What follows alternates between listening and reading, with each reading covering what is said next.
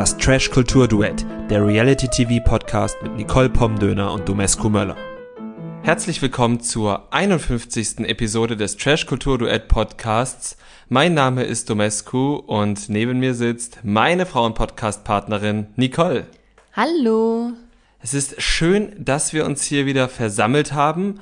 Wir sagen es gleich vorneweg. Wir werden heute nur über Are You the One sprechen. Das äh, machen wir aber nicht, weil wir komplett das Interesse an Ex on the Beach verloren haben, obwohl es äh, sich ja schon ein bisschen gezogen hat, sondern wir machen das, weil die privaten Verpflichtungen uns äh, keine andere Wahl lassen. Aber wenn ihr trotzdem unsere Meinung zu Ex on the Beach hören wollt, vielleicht hier zur letzten Folge, wer weiß, wer weiß, dann müsst ihr nicht darauf verzichten, denn Domescu hat sich dazu bereit erklärt, gemeinsam mit euch Ex on the Beach zu schauen und zwar bei Instagram. Genau, dementsprechend wisst ihr auch schon, wer private Verpflichtung von uns beiden hat, weswegen wir nur ein Format in dieser Podcast-Folge unterbekommen. Aber dennoch, äh, ich denke, ich werde die Folge schauen, ein bisschen was dazu auf Instagram machen und dann einfach als Highlight hinterlegen. Sprich, ihr könnt es euch jederzeit bei uns auf der Instagram-Seite Trash Duett anschauen. Und damit war es das mit dem Vorgeplänkel. Ich hoffe, ihr habt das Vorgeplänkel diesmal bis zum Ende gehört, weil es war ja diesmal nicht nur Gelaber über Zahlen und was sie bedeuten können, sondern eben auch wichtige Informationen für äh, euch HörerInnen. Aber jetzt geht es los mit ähm, Aito. Oder wie wir ExpertInnen sagen, Are You the One? Reality Stars in Love. Staffel 2. Staffel 2. So ist es. Ähm, weiterhin im alten oder im neuen Rhythmus, an den wir uns inzwischen ja fast schon gewöhnt haben, sprich mit der Auflösung. Ja, ich habe mich nicht dran gewöhnt. Hast du dich nicht dran gewöhnt? Nee, ich finde das richtig nervig mit den Cliffhangern. Und ich meine, das hat man ja in jedem anderen Format schon mit Cliffhangern. Und bei Aito war das immer sehr schön, dass es die dort nicht gab. Dass es quasi so abgeschlossen war, dass man ne, jeden, jede Woche für sich schauen konnte. Ja, wie soll man denn damit arbeiten? Das stimmt, also das macht es nicht einfacher. Dennoch sind wir jetzt eben wieder gestartet mit der Auflösung einer Matchbox. In der waren Selina und Lukas, richtig? Richtig. Ja, und das lief nicht so gut. Genau, die sind nämlich kein Match. Und ich wollte dich fragen, glaubst du immer noch an deine Theorie, dass die Teilnehmenden der diesjährigen Staffel Are You the One? Reality Stars in Love es schon vorher schaffen werden, das Rätsel um die Perfect Matches zu lösen? Also ich habe auf meinem Zettel stehen, meine neuen Nächte-Theorie bröckelt. Jetzt haben wir aber natürlich, und da will ich jetzt nicht vorgreifen, aber ich will nur schon mal sagen, wir haben in der Vorschau zur nächsten Doppelfolge mehrere Dinge gesehen, von denen ich sage, ja, vielleicht geht es ja doch noch auf. Da bin ich jetzt einmal gespannt, was du da als Beweis anführst. Ja, genau. Ähm, aber ich denke, wir gehen erstmal noch etwas chronologischer fort, oder? Ja, womit willst du denn, worüber willst du denn reden? Willst du darüber reden, dass Anna und Micha ihre Nichtbeziehung geöffnet haben? Jein, ich überlege gerade, hatte das noch Folgen in dieser Doppelfolge? Also Folgen an sich jetzt nicht, außer dass wieder einmal dieses Anna ist billig Thema thematisiert mhm. wurde und dass bei der Matching Night, der Nacht der Rosen sozusagen, ja, ja dieses, diese merkwürdige Absprache in Anführungsstrichen zwischen Micha und Anna dann einmal erwähnt wurde. Stimmt. Also dann möchte ich jetzt nicht über die Öffnung der ähm, Nichtbeziehung zwischen den beiden sprechen, sondern über diese Absprache. Da habe ich mich auch gefragt, was war denn das? Also. Also ich muss sagen, wenn ich jetzt nur das gesehen hätte, was die ProduzentInnen gesehen haben, hätte ich das überhaupt gar nicht merkwürdig gefunden. Wir haben nämlich gesehen, wie Micha und Anna sich da irgendwie so ganz innig umarmt haben und Micha zu ihr meinte, nur noch 14 Tage. Und dann hat Anna hat so gefragt, und dann, bis wann, was passiert dann? Mhm. So ganz schelmisch und er hat dann halt nur gegrinst und nicht darauf geantwortet. Und für mich hätte allein diese Situation so gewirkt, als würde er sie halt bumsen wollen und wird es aber nicht so gerne vor der Kamera machen und deswegen hätte er gesagt, nur noch 14 Tage und dann hat sie so gesagt, hehehe, und dann und dann und dann wollte er halt nicht sagen, ja, und dann können wir endlich bumsen.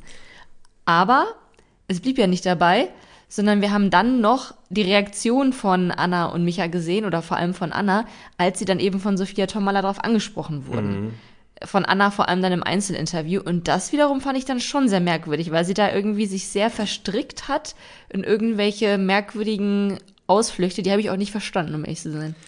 Nee, und ich war vorher schon ein bisschen skeptisch, weil so, also wenn jetzt dieser Text, den du gut aufgesagt hast, der Dialog aufgeschrieben wäre in so einem Reklamheft wie bei Romeo und Julia quasi, dann hätte ich gesagt, okay, da ist jetzt auch nichts äh, dran zu mosern. Aber so wie die das gesagt haben, also die haben ja extra jetzt versucht, das sich so ins Ohr zu flüstern, dass es nicht im Mikro war. Dann hat Anna, finde ich, mit dem, na, was ist denn dann schon versucht, das zu überspielen, falls es eben doch irgendwo auf Band ist, so hat das auf mich gewirkt. Und Micha hat dann so rumgedruckt. Das kann natürlich auch Michas, ja, manchmal ein bisschen verstrahlte Art sein. Es kann aber auch sein, es wäre nicht das erste Mal irgendwie das in einem, in einem Reality-Format, dass da schon was ist und dass man dann das irgendwie noch durchzieht, weil das ja der Job ist und der sonst gefährdet wäre und ja. Ja, also wir könnten jetzt theoretisch hier ein riesengroßes Fass aufmachen, das möchte ich aber nur ganz klein halten, dieses Fass. Vielleicht nur so ein, ein zwei Tropfen rausfließen mhm. lassen. Und zwar hatte uns schon vor paar Wochen, würde ich jetzt mal sagen, eine aufmerksame Followerin angeschrieben und uns aufmerksam gemacht auf dieses riesengroße Instagram-Drama, das es zwischen Anna und Malisa gab. Malisa von Temptation Island, die Ex-Freundin von Fabio, wir kennen sie alle. Mhm. Und zwar gab es da eine ungemütliche Reaktion von Malisa darauf, dass Anna und Micha geknutscht haben. Ich glaube, das war direkt die erste Folge, ja. weil nämlich Malisa und Micha auch mal was miteinander hatten, bevor er zu Aito gegangen ist, also kurz davor. Und Malisa und Anna befreundet waren. Inzwischen jetzt nicht mehr wegen dieser Geschichte wohl. Mhm ich will das Ganze jetzt gar nicht breit treten, weil dann hat da noch jemand was gesagt und da noch jemand was gesagt und dann machen alle immer so 63 Statements und Malisa hat ja jetzt auch noch mal diesen anderen Podcast, wo sie halt aktiv mitmacht und wo das bestimmt auch noch mal breit getreten mhm. wurde. Interessiert mich eigentlich auch gar nicht so im Detail. Aber was ich damit sagen wollte, Anna und Micha kannten sich zumindest vorher. Genau. Das ist, glaube ich, so die Quintessenz, die wir da rausnehmen können. So als Historiker, der Quellenkritik betreibt, würde ich sagen, da ist sehr, sehr viel subjektiver Kram dabei, aber das ist die Kerninfo, die wir da rausnehmen können. Anna und Micha kannten sich. Und alles andere ist Spekulation. Alles andere ist Spekulation. Dementsprechend wissen wir natürlich jetzt nicht, ob es da eine Absprache gab. Kannst du dir das denn vorstellen, wenn wir jetzt schon einmal spekulativ unterwegs sind? Naja, wir sind ja keine Fernsehanfänger. Und wenn Leute sich kennen und auch voneinander wissen, dass sie in einem Format sind, gehe ich fest davon aus, dass es da Absprachen geben kann. Alles andere wäre, glaube ich, furchtbar naiv. Ich kann es mir auch vorstellen, gerade weil Anna ja auch keine, also auch selbst keine Anfängerin ist. Mhm. Micha traue ich jetzt vielleicht gar nicht mal so viel Kalkül zu. Auf der anderen Seite kann ich mir vorstellen, wenn Anna sowas vorschlägt, dass Micha dann sagt, oh ja, okay, klingt gut. Und ich meine, was stört uns, was, also um das mal noch zu sagen, jetzt, wenn wir jetzt da über Absprachen philosophieren, dann klingt das vielleicht so, als würden wir es verurteilen. Das tue ich aber für meinen Teil nicht und ich glaube, du halt auch nicht, weil wenn wir das nicht wissen würden, dass es eine Absprache ist, dann wäre es für uns doch eventuell einfach vielleicht eine gute Show, die wir genießen würden. Ich meine, dass dort Leute mit einer Agenda reingehen und halt sagen, naja, ich will mich so und so geben, das ist ja ganz klar. Das ist in jedem Format so, das war in jedem Format so. Und wenn dann zwei zusammen eine Geschichte erzählen wollen, die ja auch ja nicht, also die ja vielleicht auch nicht komplett erfunden ist, sondern einfach nur so ein bisschen so abgesprochen ist, ähm, wie man sich in bestimmten Situationen gibt, damit es vielleicht keine, keine, kein Zoff zwischen den beiden Leuten, die sich abgesprochen haben, gibt, dann ist das völlig okay. Es geht für uns Zuschauer doch nur darum, dass wir eine gute Show bekommen. Also ich rechne auch bei Instagram und auch im Reality TV nicht damit, dass das, was da ist, eins zu eins völlig ungefiltert da rauskommt. Denn alles wird gefiltert. Einmal durch die Menschen, die dort auftreten und einmal durch die Menschen, die uns das dann wiederum zeigen. Also. Da hast du vollkommen recht. Und am Ende ist es ja auch einfach der Job von Anna und Micha, damit zu machen. Die verdienen damit ihr Geld und dementsprechend haben sie natürlich da auch Mitspracherecht womit sie ihr Geld verdienen wollen, beziehungsweise ja. auf welche Art und Weise. Nichtsdestotrotz würden wir natürlich jetzt alle gerne wissen, was ist denn die Absprache? Genau. Ist die Absprache, dass sie da so ein bisschen rumknutschen? Ist die Absprache, dass sie eine offene Beziehung führen? Ist die Absprache, dass er sie billig nennt und sie sagt, ist nicht so schlimm? Was ist die Absprache? Eben, also auch nur, nur weil wir es nicht verurteilen, ist nicht, dass wir nicht neugierig sind, was denn dahinter steckt. Wir sind verdammt neugierig. Das sind wir. Wo meine Neugierde inzwischen ein bisschen nachgelassen hat, ist bei diesem Dreiecksgespann Maurice, Cecilia, Ricarda. Aber das Gute ist, das geht der Produktion genauso. Ja, die, ähm, da gab es ja noch mal einen größeren Streit und den hat die Produktion ja irgendwie, ich weiß nicht, da gibt's bestimmt irgendwie einen filmografischen Fachbegriff dafür, aber sie haben ja quasi nur noch so eine reportagige Zusammenfassung dieses Streits gesendet mit ganz viel Drittpersonen, die dazu was gesagt haben und man hat eigentlich aus diesem ganzen Streit nur bö bö bö bö bö vernommen. Und ein bisschen Rumgeschreie. Auslöser, Bö, bö, bö. Auslöser des Streits war dann wohl, dass Cecilia Ricarda unehrlich fand und das Bedürfnis hatte, das zu thematisieren vor Maurice. Ähm, ja, es war insgesamt wahrscheinlich eine sehr anstrengende Situation, wenn man beteiligt war. Als Außenstehender war das eher lustig. Also Maurice lag sehr passiv zwischen diesen beiden mit einem sehr leeren, desorientierten Gesichtsausdruck. Ja, da habe ich mir wirklich auch Sorgen gemacht. Ich glaube, das hatte schon so ein bisschen Meme-Potenzial, wer Ja. da geguckt hat. Und ähm, Fabio, Calvin und Pharrell haben sich das mal so als Kinofilm gegönnt.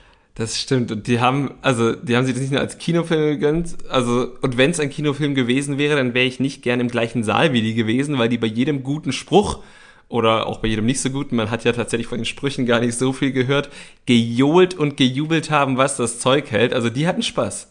Findest du das schlimm, wenn die Leute im Kino reagieren?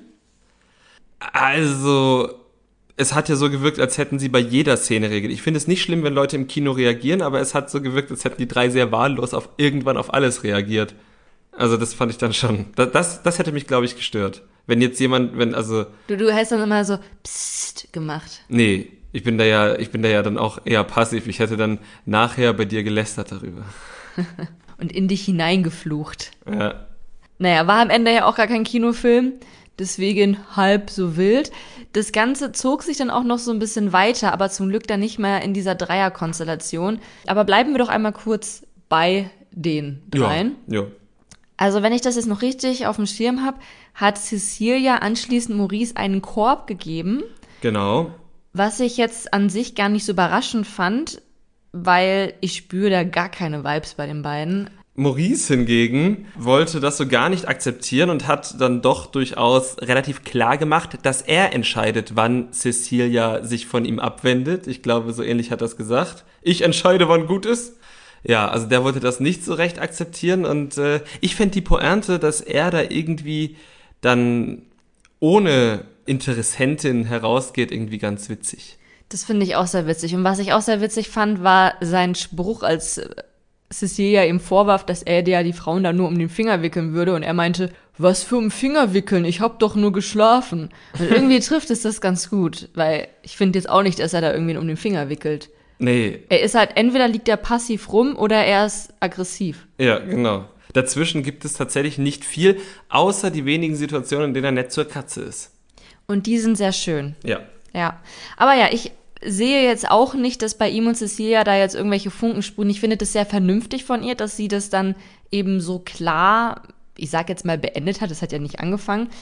Und ihm das auch so deutlich macht und auch sagt, nee, das macht mir Kopfschmerzen, ich habe da keinen Bock drauf. Sie hat ja sogar auch gesagt, ich weiß, wie ich ticke, wenn ich mich verliebe und das ist gerade nicht der Fall. Ja, und ich fand es sehr verwunderlich, dass er das irgendwie nicht akzeptieren wollte, weil er bemüht sich ja auch nicht um sie, ne? Also man sieht ihn ja auch nie mit ihr flirten oder um sie buhlen. Da Ja. passiert ja nichts. Nee, eben, also ich glaube, er, das will auch noch nicht so ganz in seinen Kopf rein, dass einstmals zwei Frauen an ihm interessiert waren und ähm, das jetzt bei beiden nicht mehr so der Fall sein mag.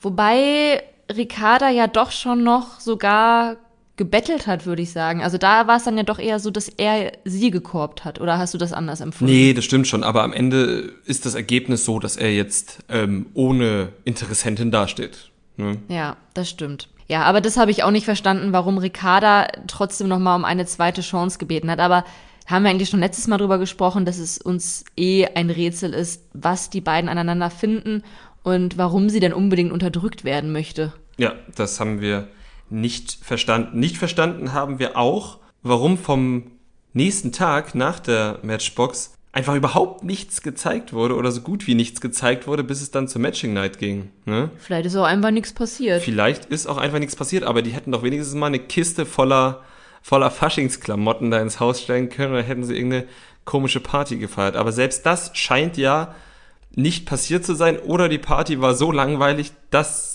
da keine einzige Szene zeigenswert gewesen ist.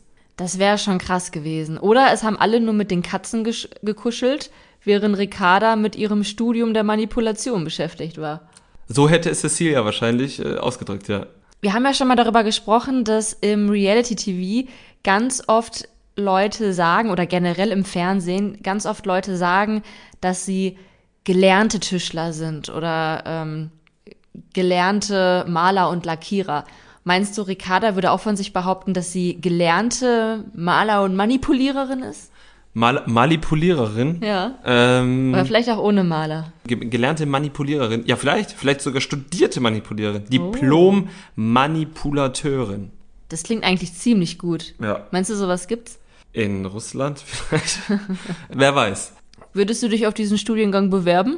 Nee, aber ich glaube ja, dass es für so einen Studiengang genug Fachliteratur gäbe. Ich glaube, wenn du halt jetzt, also gerade mal, wenn du so den Hashtag Erfolg bei Instagram eingibst, da gibt's ja ganz viele so Scharlatane, die dir halt so, keine Ahnung, andrehen, wie du dich optimierst, aber auch, da gibt's auch so Leute, die auch so Bücher schreiben, wie heißt, ja, drei einfache Tricks, wie du dein Gegenüber manipulierst. Da steht jetzt nicht manipulierst, aber wie du, wie du dein Gegenüber. Wie du deinen Willen kriegst. Ja, irgendwie so. Da gibt es ja sau viele Bücher, wenn man da mal im Instagram, im Instagram, das klingt wie so ein alter Mann, aber wenn man bei Instagram so auf die falschen Hashtags klickt, kommt man schnell auf sehr, sehr fragwürdige Buchempfehlungen. Das stimmt. Und diese Ich bring dich zum Erfolg-Typen findet man ja auch unter unseren geliebten Reality-TV-Stars sehr häufig. Also ich glaube, Henrik Stoltenberg zum Beispiel weiß auch, wie man ein besserer Mensch wird. Ja, ich glaube aber, dass zum Beispiel Henrik Stoltenberg äh, tendenziell eher einem oder zwei dieser Ich bring dich zum Erfolg-Typen leider aufgesessen ist, als dass er selbst so einer ist. Weißt das du? Das kann gut sein. Ja, also seine Reise, die er da gemacht hat, das fand ich eigentlich sehr schön, dass er da so ein paar Orte gesehen hat. Ich meine, er kann es sich ja auch leisten als, als reicher, privilegierter Dude. Sohn. Sohn. Aber was er da dann halt immer von sich gegeben hat, so und hier und dann habe ich das und das gelesen und das und das gelesen. Das waren genau solche Bücher. Also, wow. Das stimmt, aber wir schweifen ja. ab, wir schweifen ab. Wir kommen zurück zur Matching Night. Genau, die war dann tatsächlich und ähm, es gab da den ein oder anderen Handjob-Joke und dann gab es halt, äh, ja, die Paarungen, die Paarungen bei der Matching Night. Da war jetzt eigentlich auch nichts Spektakuläres dabei. Sollen wir sie jetzt der Form halber einmal aufzählen oder lassen wir das? Ich glaube, wir lassen das. Es war jetzt wirklich nicht spektakulär. Wir können das Ergebnis gerne verkünden. Genau, eine Sache war noch, Fabio hat Selina gewählt. Und Selina, da haben wir, glaube ich, auch beim letzten Mal drüber gesprochen, hat Fabio ja gekorbt, wo wir ja alle ganz traurig waren, dass er, ja, die einzige Frau, an die er interessiert war, nicht haben kann oder kennenlernen kann. Selbst das wollte sie ja nicht. Mhm. Und jetzt hat er sie doch gewählt. Und da wollte ich dich fragen, wie findest du das? Mm, dass er sie wählt, finde ich überhaupt nicht dramatisch, weil es ist das Spiel und wenn er glaubt, dass sie sein, nur sie sein Perfect Match sein kann, ob sie nun kennenlernen will oder nicht, ist es in meinen Augen seine Pflicht, sie bei der Matching Night zu wählen. Dass er dabei so die ein oder andere Andeutung, also nee, also er hat dann, er hat ja Sophia nur gesagt, sie ist die einzige, die er sich vorstellen kann. Das klingt dann halt für unsere Ohren, die nicht in diesem Spiel sind, vielleicht so, als wolle er sie noch kennenlernen, obwohl sie Nein gesagt hat. Das fände ich nicht cool aber er kann es auch nur so gemeint haben, dass es jetzt in diesem Spiel eben, dass er in diesem Spiel keine andere Möglichkeit sieht, als Selina zu wählen und dann ist es für das, ja, für das Spiel die richtige Entscheidung. Ja, sehe ich eigentlich auch so. Ich glaube, sie hat das irgendwie anders verstanden, weil sie ja nochmal dann so vehement betont hat, dass das auf jeden Fall nichts wird bei ihr, mhm. Fabio. Ja. Und es ist ja auch ihr gutes Recht, aber es ist halt definitiv bei der Matching Night auch Fabios gutes Recht, sie zu wählen. Was mir auch noch aufgefallen ist oder welcher Gedanke mir auch noch kam, war, was ist denn jetzt eigentlich aus Calvin und Gina geworden? Also dafür, dass da so viel Dramapotenzial am Anfang drin gesteckt hat, ist das jetzt irgendwie so sehr friedlich einfach auseinandergelaufen, oder? Krass, ja. Habe ich äh, völlig vergessen, dass, äh, dass, dass da ja mal was ging. Aber stimmt, also ich bin fest davon ausgegangen, dass wenn es auseinandergeht, dass Gina dann uns Drama Gina zeigt, aber das hat sie nicht getan. Oder zumindest hat RTL uns Drama Gina nicht gezeigt. Aber so wie sie sich benimmt, macht das nicht den Eindruck, als äh, wäre sie vor drei Tagen oder hätte sie vor drei Tagen einen, einen mittleren Meltdown erlitten. Nee, denke ich auch. Vielleicht ist das jetzt auch die neue Gina. Ja. Oder vielleicht war sie auch schon immer so und äh, das haben wir nur nicht so mitbekommen. Nee, vielleicht war sie wirklich schon immer so, aber wollte einen dramatischen Abgang bei Ex on the Beach haben. Auch das ist möglich und das hat sie dann geschafft. Sehr erinnerungswürdig. Es sind drei Lichter bei dieser Matching Night herausgekommen und da möchte ich jetzt noch einmal nachfragen. Bist du immer noch der Meinung, dass die Teilnehmenden es vor der neunten Matching Night schaffen werden, das aufzulösen? In der neunten Matching Night hatte ich ja gesagt. Ja, und ich habe, also jetzt greife ich ja doch vor, weil du mich schon wieder vor der Zeit ansprichst. Also in der Vorschau zur nächsten Doppelfolge haben wir gesehen, dass eine Person offenbar abbrechen möchte und dafür das Match auch raus muss. Und ähm, ich kann mir vorstellen, dass RTL deswegen, also ich, es gibt zwei Szenarien, die ich mir hier vorstellen kann. Entweder läuft es wie in der alten Promi-Staffel, dass sie eine Matching Night ausfallen lassen und dadurch dann wieder der altgewohnte Takt in die Folgen kommt, weißt du? Das ist Theorie Nummer eins oder Theorie Nummer zwei ist, dass sie hinten eine Matching Night wegnehmen und sie es dadurch in neun Nächten schaffen müssen, weil es ja nur neun Nächte gibt. Das kann natürlich auch gut sein. Ja, das ist jetzt, also das sind meine beiden Theorien. Falls es denn überhaupt wirklich zum Auszug kommt, denn wir haben ja nur gesehen, wie Sophia ähm, die eine Person, wir wissen ja nicht, ob es ein männlicher Kandidat oder weibliche Kandidatin ist, belehrt, was denn ein Auszug auch für Folgen für das ähm, Perfect Match hätte. Hast du denn ein Gefühl dafür, wer die Person sein könnte? Ähm, na, in der letzten Folge, oh, wer hat nochmal damit geliebäugelt? Ricarda? Ricarda hatte kurz damit geliebäugelt. Zoe? Also, genau, und bei Zoe könnte ich es mir halt eben auch gut vorstellen, einfach nur weil Zoe, ja, es würde halt zu Zoe passen. Jetzt gar nicht, ich meine das in keiner Art und Weise wertend, aber so eine kleine Extrawurst, Schrägstrich, Allüre würde einfach zu Zoe Salome Seib passen. Ja, kann ich mir auch gut vorstellen. Sie hat jetzt ja auch schon so ein bisschen angedeutet, dass sie sich da nicht so wohl fühlt und 14 Tage, nee, wie lange sind die da? Drei Wochen? 21, ja. Ja, ist eine lange Zeit, nicht? Und man muss halt auch dazu sagen, ich meine, Zoe ist keine Reality-TV-Anfängerin, aber Zoe ist eine Dating-Show-Anfängerin. Es ist ihre erste Dating-Show. Darf man nicht vergessen. Und was schließen wir daraus? Naja, das ist einfach im Gegensatz zu für alle anderen nochmal ein bisschen neues Terrain. Terrain, sagen wir, bei uns äh, ist. Ja, ja, also flirten sieht man sie jetzt nicht so viel. Viele andere aber auch nicht. Das stimmt. Ja, ja, also war jetzt auch nur eine versuchte Erklärung. Ansonsten ist bis auf das Spiel eigentlich gar nicht mehr so viel passiert. Also wir haben gesehen, wie diverse Leute auf Anna eingeredet haben, um sie davon zu überzeugen, dass es nicht cool ist, billig genannt zu werden.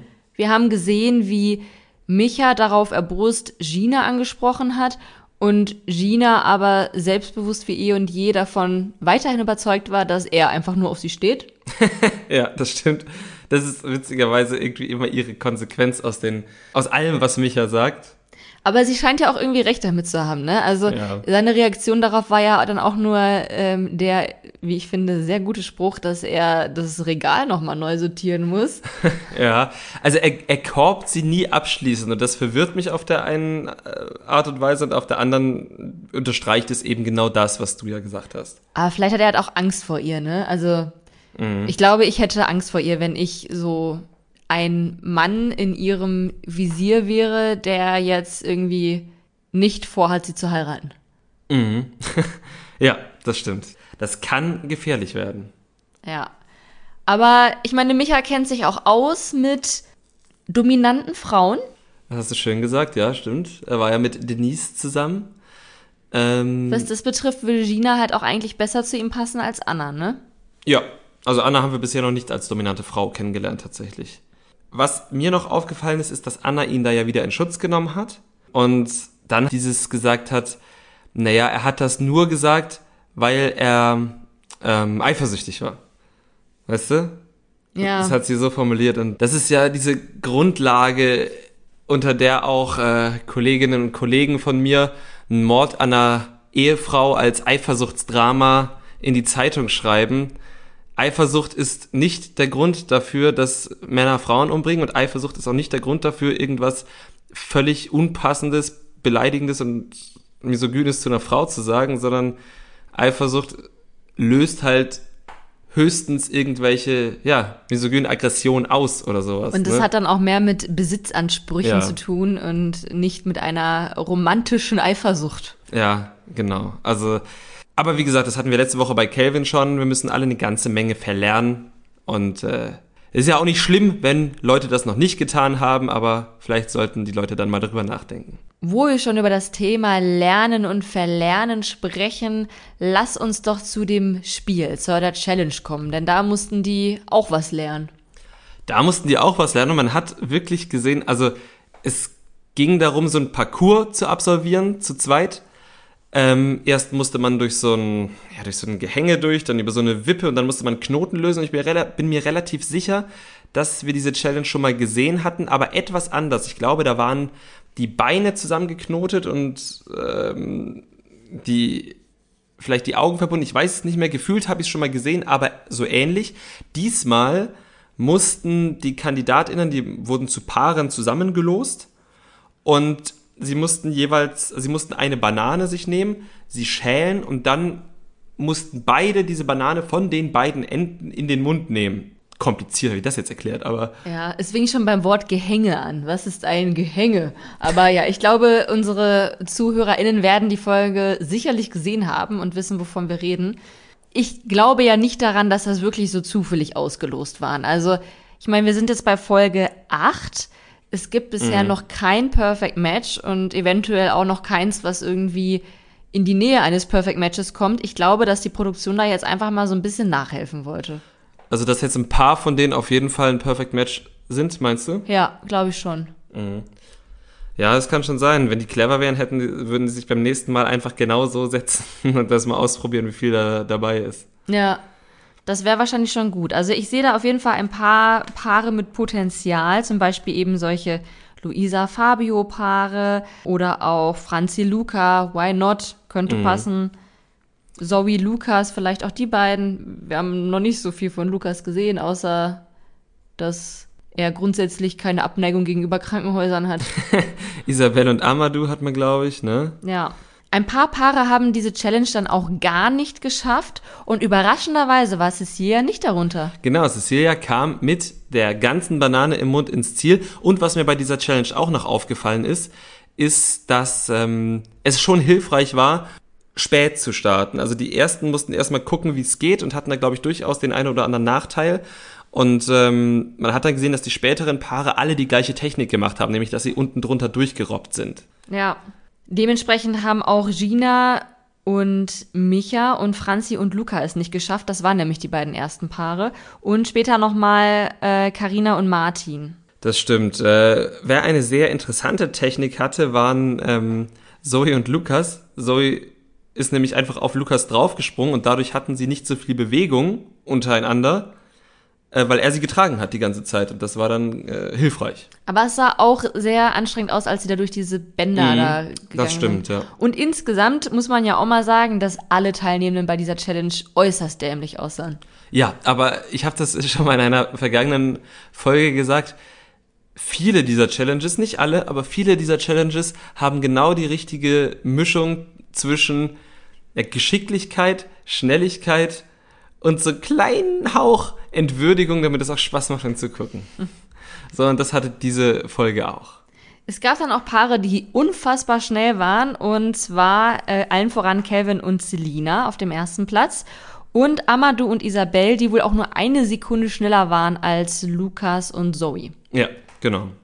Und damit haben wir auch fast die gleiche Konstellation von dem Date letzte Woche, denn äh, da waren auch ähm, Calvin, Selina und Isabel auf dem Date, nur anstatt Amadou halt eben Lukas. Genau, und ähm, Lukas war mit Selina und Calvin mit Isabel, aber ansonsten, ja, Das Date war dann jetzt diesmal kein Action-Date. Es gab nicht die Gefahr einer Gehirnerschütterung oder sonstigen Verletzung. Es gab höchstens die Gefahr einer allergischen Reaktion, denn die haben sich vollgeschmiert und zwar mit Farbe. Es war ein Body-Painting-Date. Ja, das war's. Und wir haben sowas ja schon sehr, sehr oft gesehen. Und ich glaube, jedes Mal haben auch immer, wurden die Brüste der Frau auch mit berücksichtigt und der Hintern und überhaupt, ne, viel Körperkontakt und so.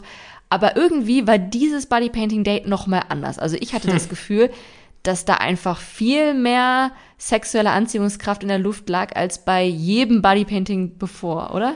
Hatte ich auch den Eindruck. Also, ja, ich glaube, Calvin ist ja auch kein Bodypainting-Novize mehr. Der hatte das bei Temptation Island VIP schon mal gehabt. Und ansonsten sind das ja auch, glaube ich, vier recht offene Personen da einfach, ne? Und Amadou so als Künstler oder Musiker ist er ja, aber Musiker haben ja auch oft ein, ein Auge für Kunst, für darstellende Kunst. Und äh, ich glaube, das hat allen schon Spaß gemacht. Und ich weiß nicht, ob es dir aufgefallen ist, aber noch bevor Selina Calvin bemalt hat, da hat ja Calvin Selina bemalt. Und in einer Szene sieht man einfach, dass Calvins äh, hautfarbener Boxershort schon komplett voller Farbe war, weil er sich offenbar beim Malen so oft in den Schritt gepackt hat. Es fällt einem sowieso ziemlich oft auf, dass Calvin schon dazu neigt, sich oft in den Schritt zu packen, aber dadurch, dass er Farbe an den Händen hatte, war das einfach ziemlich auffällig. Also ich, ähm, guckt euch das nochmal an und guckt hin, das sieht man wirklich in der Szene kurz bevor Calvin fertig ist mit dem Malen, sieht man, dann packt er sich auch nochmal einen Schritt und dann sieht man da einfach, wie viel Farbe da schon einfach dran ist. Das ist schon, schon spannend. Ja, es ist eigentlich auch überraschend, dass nicht thematisiert wurde, was da in seiner Hose passiert ist. Denn normalerweise redet er da ja auch sehr offen drüber. Wir haben in der Folge ja auch noch erfahren, wohin denn das Spritzerchen ging, das Karina aus ihm rausgelockt hat. Ja, ins Unterhemd. Ins Unterhemd, genau. Unterhemd hat er diesmal nicht an. Ähm, wurde wohl auch nichts rausgespritzt, aber ich wette, da war nicht viel Spielraum. nee, wahrscheinlich nicht. Auch danach, nach dem Bodypainting, liefen die Dates noch echt gut. Selina und Calvin hatten ein für uns sehr witziges Gespräch, denn Selina hat erstmal direkt klargemacht, dass für sie ein absolutes No-Go ist, wenn Männer unselbstständig sind und noch bei Mutti wohnen. Genau, Calvin hat das, ähm, wie ja auch in verschiedenen Interviews schon nochmal klargestellt, dass er nicht bei Mutti, sondern mit Mutti wohnt und Mutti eben dann nun mal kocht und das alles macht. Ich finde, naja, dass die Mutti nun mal kocht. Nein, nein, nein, nu, also nicht nur mal, sondern also so, so, so, das ist ja immer seine Begründung. Er wohnt mit ihr zusammen und sie übernimmt halt eben die gesamte Hausarbeit. Das äh, und er nimmt das gerne so an. Das ist ja. Ich finde nicht, dass diese Erklärung irgendwas besser macht. Also er hat ja noch mal gesagt, sie wäscht die Wäsche, sie kocht, sie kauft ein, keine Ahnung, was er noch alles aufgezählt hat. Ja. Aber also ja, ich nehme an, dass er sie auch unterstützt. Er hat ja auch gesagt, ne, hier, er guckt doch immer nach ihr und seit der Trennung der Eltern und so, ne, ist auch alles schön und gut. Und wir wissen inzwischen ja auch durch Instagram, dass er sie finanziell auch unterstützt oder ihr mal da irgendwie einen Urlaub geschenkt hat. Genau, so, mehrfach ne? schon. Genau. Und geht uns ja eigentlich auch nichts an, aber es ist halt trotzdem seine Mutti, die seine Wäsche wäscht, immer noch. Genau, und ähm, das gefällt Selina grundsätzlich nicht, hat sie gesagt. Ähm, wir wissen jetzt nicht genau, wie sie nach Calvins Erklärung darüber gedacht hat. Na, ich glaube, sie hat schon gesagt, ach so, ja, nee, das ist ja was anderes dann. Ja, na dann hat die Erklärung doch gefruchtet. ja, aber ich glaube, wir können dann auch schon mal wirklich mit einer sehr, sehr hohen Wahrscheinlichkeit sagen, dass Calvin und Selina kein Perfect Match sind.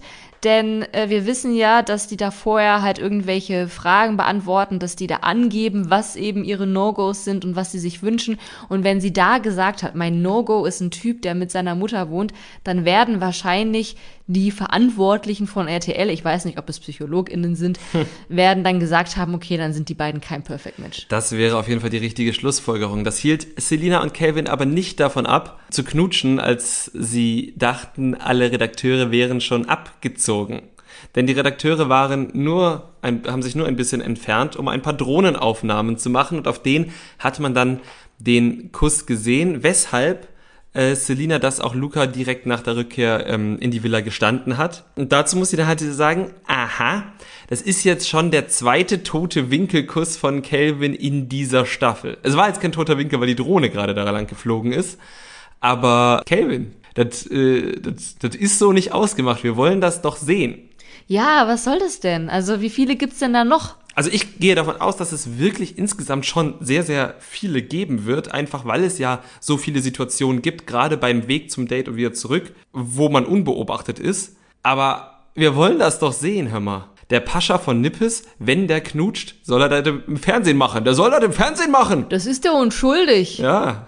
Wofür auch immer. Ja, das ist. Äh, Ja, Luca fand das Ganze nicht so witzig, denn Selina ist ja auch ein Fuchs, ne?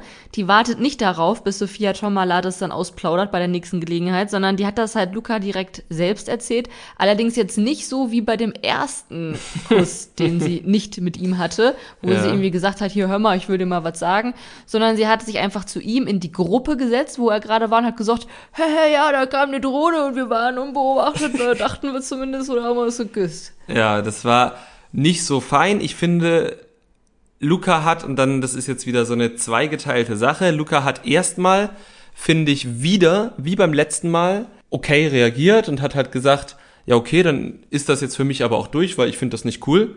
Und dann hat, glaube ich, dann doch nochmal sein Ego gekickt und dann hat er äh, Selina nochmal einen, einen Spruch, einen Billigspruch reingedrückt, der dann wieder völlig drüber war. Ähm, ich habe aber gelesen, der hat sich auf Instagram inzwischen dafür entschuldigt und hat gesagt, äh, da sind die Emotionen mit ihm durchgegangen, war nicht cool. Er hat sich sogar in der Show noch bei ihr entschuldigt angeblich, wurde nicht ausgestrahlt. RDL, sowas könnt ihr auch zeigen, weil das ist ein Bildungsauftrag, aber nur am Rande. Aber seit wann hat RTL denn einen Bildungsauftrag? Ich finde, jeder TV-Sender hat einen Bildungsauftrag. Ja, okay. Ja, aber ist auf jeden Fall sehr, sehr gut, dass er sich dafür entschuldigt hat und ist jetzt schade, dass das bei den beiden jetzt durch ist. Also ich glaube, es ist auch tatsächlich durch. Ich glaube, Luca hat da so seine Prinzipien. Mhm. Was ja auch völlig legitim ist. ne? Ja, aber das zeigt natürlich auch, dass sie einfach nicht zusammenpassen, weil Selina halt schon sehr deutlich gemacht hat, dass sie da ihren Hot Girl Summer haben will und Luca ist dann halt nicht der passende Typ dafür, der das halt gut heißt oder aushält und das ist dann ja auch völlig fein. Ja, genau, eben. Es muss ja nicht jeder zusammenpassen. Ne? Was? Was? Isabel und Amadou haben das Gefühl, dass sie ganz gut zusammenpassen. Also ich glaube, die sind davon überzeugt. Er hat auch gesagt, dass er sich vorstellen könnte, dass die wirklich was für eine Beziehung ist. Und ähm, die haben sogar auch geknutscht bei ihrem Date. Das stimmt. Ähm, das fand ich auch sehr süß irgendwie. Ich habe mich kurz gefragt, ob es, also es hat so ein bisschen gewirkt wie, weil die hatten vorher so einen kleinen Gesprächsfetzen, wo ich mir, wo die beide so verschämt gelacht haben. Da habe ich mir gedacht, na, hat da jetzt ein Redakteur gesagt, wollt ihr euch nicht mal küssen? Dann haben sie verschämt gelacht und dann haben sie sich geküsst. Oder ob das ähm, aus dem Gespräch herausgekommen ist. Ich fände beides schön, weil ähm, doch, auch voll, wenn es der Redakteur gesagt hätte, fände ich es schön. Einfach, weil Ey, küsst euch mal. naja, aber, ja gut, vielleicht finde ich das nicht ganz so schön. Aber, aber es wäre, würde trotzdem, vielleicht brauchten die beiden diesen Anstoß. Ja, ich muss aber sagen, ich fühle die beiden jetzt auch noch nicht so. Also ich mag Amadou sehr, ich mag Isabel sehr, aber irgendwie, ich merk, man merkt auch sehr, dass er großes Interesse an ihr hat. Aber von ihr merke ich das irgendwie noch nicht so. Also ich habe das Gefühl, dass sie sich eher ein bisschen eingeengt von ihm fühlt, obwohl er eigentlich auch gar nicht so der Typ dafür ist. Aber man hat eine Szene gesehen, wo er sie irgendwie dann so ins Bett holen wollte und das, da war sie nicht so amused und das wirkte auch tatsächlich ein bisschen fordernd. Ja. Und ja, dann in dem Date selbst hat sie halt vor allem darüber gesprochen, dass sie sich Freiraum vom Partner wünscht, was natürlich auch jetzt unabhängig von ihm, glaube ich, einfach ähm, ihr wichtig war und ja auch völlig legitim ist. Aber dann direkt danach ist sie ja auch zu Gina und meinte, hier bitte verkauf uns, wenn wir in die Matchbox kommen. Ich möchte noch bleiben und äh, ich möchte hier eine geile Zeit haben und es wirkt einfach alles nicht so, als wäre sie jetzt irgendwie Feuer und Flamme für ihn. Und ich habe auch bei ihr immer das Gefühl, dass sie sehr selten lacht. Also sie wirkt irgendwie nicht so glücklich.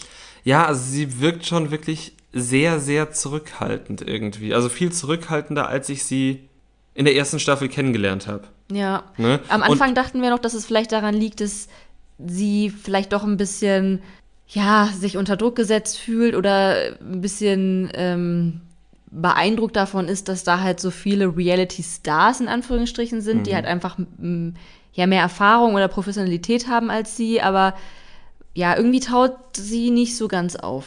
Ich hoffe, dass sie noch auftaut und ob das nun mit oder ohne Amadou geschieht, da würde ich mich jetzt mal voll danach richten, was für sie besser ist. Dass sie nicht verkauft werden möchte, äh, dass sie verkauft werden möchte, weil sie nicht raus möchte, zeigt für mich, dass sie schon glaubt, dass Amadou ihr Perfect Match ist, weil sonst müsste man es ja nicht verkaufen. Und dass sie nicht aus dem Haus möchte, hat sie ja, glaube ich, mit nahezu allen anderen KandidatInnen gemein, denn alle, die jetzt bisher ein No-Match waren, haben sich ja riesig gefreut. Ja, stimmt. Ähm, und ich muss halt auch sagen, ja, okay, das ist halt die Reality Stars Staffel. Die kriegen ja wahrscheinlich alle eine viel höhere Gage als die Aito Normalos. Dann, und dann ist es halt schon halt nicht so entscheidend, ob sie alle 10k mit nach Hause nehmen oder ob sie da noch ein paar Wochen länger im Fernsehen zu sehen sind, ein paar Follower generieren können, eine gute Zeit haben können ja auch noch und äh, durch die Follower, die sie generieren, dann vielleicht auf lange Sicht viel mehr Geld an, an, an Werbeeinnahmen scheffeln können. Ja, und wahrscheinlich haben sie auch tatsächlich einfach eine sehr, sehr gute Zeit dort. Ja, eben. Und die, die, die gute Zeit darf man nicht vergessen.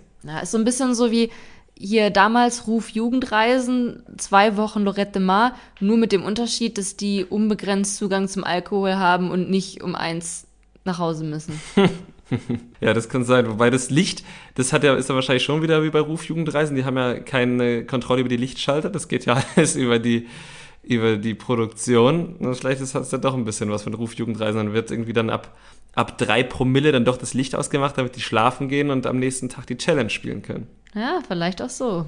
Wer weiß. Wenn, wenn ihr da Einblicke habt, äh, schreibt uns doch bei Trashkultur auf Instagram. Wir sind sehr interessiert. Oder wenn ihr Animateur bei Ruf Jugendreisen seid und euch jetzt mal bei Aito bewerben wollt. Ja, oder falls ihr tatsächlich schon beide Jobs gemacht habt, weil sie so ähnlich sind. Vielleicht wurdet ihr als Redakteurin bei Aito eingestellt, weil ihr schon mal Aufpasserin bei Ruf Jugendreisen wart. All das ist möglich. Kommen wir noch einmal zurück zur Matchbox. Isabelle und Amadou wurden tatsächlich in die Matchbox gewählt, wenig überraschend. Wir haben auch gesehen, dass zum ersten Mal ein Angebot gemacht wurde, allerdings diesmal sehr unkonventionell. Genau, denn Sophia Tomala hatte wieder ihren Loseimer mitgebracht, in dem äh, verschiedene Tischtennisbälle mit verschiedenen Beträgen drauf waren und dann wurde dort ein Tischtennisball herausgezogen und auf dem stand 15.000. Sprich, für diese Matchbox wurde geboten 15.000 Euro, was ja pro Person, das haben die KandidatInnen ja auch korrekt ausgerechnet, nicht mal ein Tausender sind. Ne? Und da hast du ja schon den Verdacht geäußert. Wir haben uns diesmal ausnahmsweise einmal ganz kurz mhm. über diesen mhm. einen Punkt ausgetauscht, sonst nicht. Ähm, du hast den Verdacht geäußert, ob RTL vielleicht extra nur niedrige Beträge in diesen Eimer gesteckt hat. Weil Sophia dann ja sehr zielstrebig Gina gefragt hat, logisch, weil die Produktion oder die ProduzentInnen und RedakteurInnen ja gesehen haben, diese Szene, wo Isabelle Gina gesagt hat, wenn ich rein muss, dann verkauf mich. So. Und es produziert natürlich mehr Stress, wenn Gina für 15.000 verkauft, als wenn Gina für 50.000 verkauft. Und da ich jetzt einfach mal davon ausgehe, dass Gina verkaufen wird, weil sie ihre gute Freundin Isabel im Haus behalten möchte und ihre gute Freundin Isabel auch im Haus bleiben möchte, das ist ja nicht so, dass sie da einen inneren Konflikt hat, dass sie Isabel gönnen würde, rauszugehen, aber sie gerne noch da hätte. Ne? Es ist ja einfach eine sehr eindeutige Situation für sie. Wird sie verkaufen für läppische 15k. Bei RTL werden sie die Korken knallen lassen für alles Geld, was sie dafür gespart haben. Und ja, es wird ein Fest.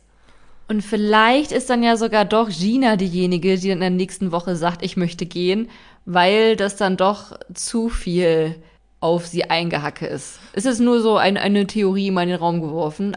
Kann sein, wobei wir ja in der Vorschau sehr oft eine sehr glückliche Gina gesehen haben. In den ja, und so, sowas haut eine Gina auch nicht nee, um, oder? Die ist, die ist zu stark dafür. Davon gehe ich aus. Vielleicht ist es auch jemand, mit dem wir gar nicht rechnen. So Max zum Beispiel, der Purklammerer, weil er einfach sich langweilt. Mhm. Ja, das kann sein. Das kann auch sein, ne? Was wir noch in der Vorschau gesehen haben, ist nicht nur, dass äh, jemand freiwillig gehen möchte, sondern dass auch jemand kommt. Echt? Hast du nie aufgepasst, nee. ne? Na, ich glaube, da sind doch mehrere Leute aufs Date gegangen und dann haben die gerufen, oh, da ist noch ein neuer. Und ich glaube, das ist jetzt der Moment, wo der neue Mann, der Temptation Island Felix, jetzt äh, zur Gruppe stoßen wird. Das wäre auf jeden Fall eigentlich ein guter Zeitpunkt, denn sonst war es immer so, wenn die Neuen gekommen sind, dann waren sehr, sehr viele Paare schon gesetzt und äh, vor allem, wenn Frauen als 13. Frau dann als 13. Person des Geschlechts reingekommen sind. Elfte. Ja. Elfte, genau. Dann waren die Reaktionen der anderen Teilnehmenden oft sehr feindlich der Person gegenüber. Und jetzt sind wir zwar dann auch schon in Folge 9 und 10, wenn die neue Person kommt, aber es ist ja noch irgendwie gar nichts klar, ne? Also mhm. es gibt eigentlich kaum Paare, die sie schon festgelegt haben. Und von daher ist da, glaube ich, jetzt äh, alles kann, nichts muss. Oh, alles kann, nichts muss. Es kann schon sein.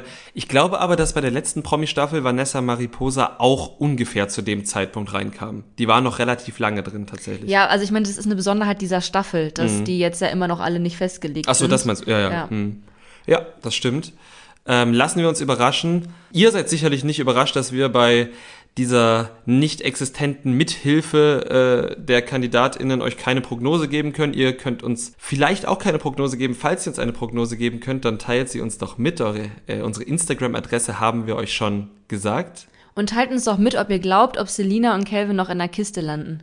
Oh, das wäre auch eine sehr interessante Frage. Was haben wir denn noch für interessante Fragen? Jetzt fühle ich mich unter Druck gesetzt. Oh, jetzt fühlt sich noch. Was, was, was sind denn eure, eure, eure Wunsch-Perfect-Matches? Gibt's da irgendjemand, wo ihr sagt, die passen gut zusammen, die sind süß? Und ihr dürft nicht die Katze nennen. Ihr dürft nicht die Katze. Fabio und die Katze sind unser Lieblings-Perfect-Match, oder? Ja. Eindeutig. Gut, dann. Und fairerweise auch Maurice und die Katze. Auch wenn wir jetzt bisher noch keine Fans von ihm waren, aber er ist sehr gutmütig zur Katze. ja, er geht sehr gut mit dieser Katze um und die Katze geht auch sehr gut mit ihm um. Ja. Das ist auf Das jeden ist Fall die auch. einzige Dreiecksbeziehung, die funktioniert im Haus. Fabio, Maurice und die Katze. Das wenn es überhaupt die gleiche Katze ist. Vielleicht meinst du, die haben jeder eine Katze? Da gibt es bestimmt mehrere. Davon gehen wir mal aus. Also, jetzt kommen wir aber zum Ende. Auf unserem Instagram könnt ihr uns all diese Sachen schreiben. Ihr könnt aber auch Sonntag dort unsere Memes zur aktuellen Folge anschauen oder aber ab Freitag in den Highlights mitverfolgen, wie ich die 15. Folge von Ex on the Beach geschaut habe. Außerdem könnt ihr uns da Lob und Kritik schreiben oder aber bei Apple Podcasts eine Rezension hinterlassen oder eben bei Spotify ein paar Sterne. Das hilft bei unserer Sichtbarkeit. Und dann bleibt uns eigentlich nur zu sagen, danke fürs Zuhören, macht's gut. Bis zur nächsten Woche. Das Trash Kultur Duett, der Reality TV Podcast mit Nicole Pomdöner und Domescu Möller.